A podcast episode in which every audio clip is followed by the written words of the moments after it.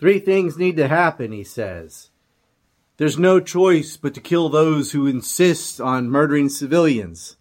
Uh huh. And then re educating people so they don't want to kill their neighbors. Uh huh. And there needs to be prosperity. But Israel has prosperity. And they insist on murdering civilians. This is a cyclical event that started way before October 7th.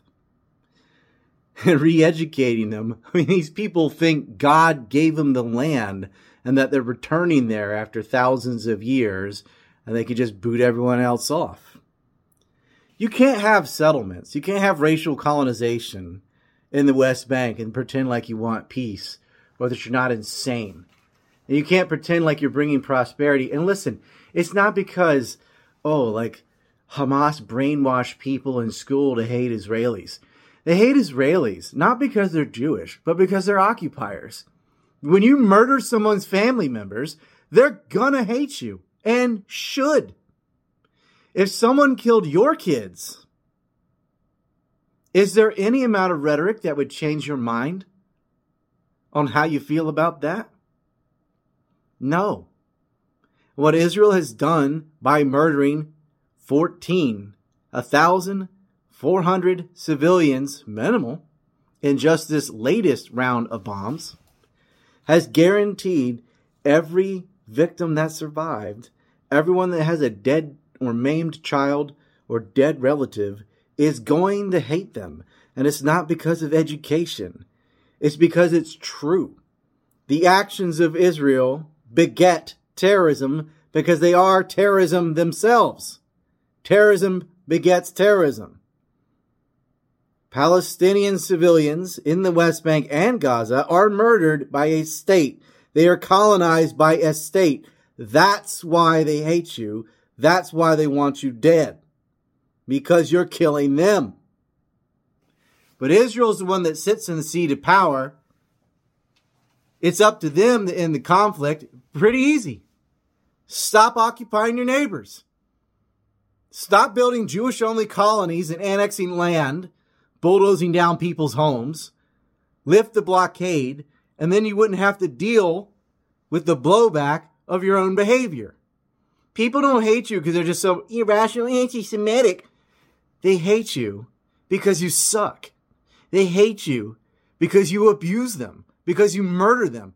224 Palestinians killed this year before October 7th. Because you have checkpoints, because you have 57 laws that favor your racial category over all others. You have to change Israel. You have to change, you have to end the occupation, the blockade. That's step one. No more settlements. Get every settlement out of the West Bank. But I agree. You maybe you just need to kill those who insist on killing civilians. Okay, well that would be the entire Likud government. Is Elon going to visit the West Bank or Gaza? No. But he needs his advertisers back. And we know, we know who went against him. It wasn't from Media Matters. That was an excuse. It wasn't because they think he's a racist. They know he's not a racist. They pulled advertising using the racist crap as a pretext.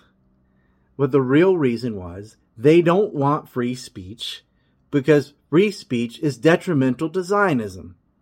And Apple and Disney and all these companies knew damn well that Twitter is not a racist platform and that Elon's not a racist. They know the trick Media Matters just refreshed a page over and over again until it had like a advertisement that was next to something bad. They wanted an excuse to pull their ads because they are promoting the Zionist agenda, and Twitter has been a threat to Zionism because the whole world is seeing all the dead children that Israel has created by taking an air force and bombing a civilian city. That's what's actually going on.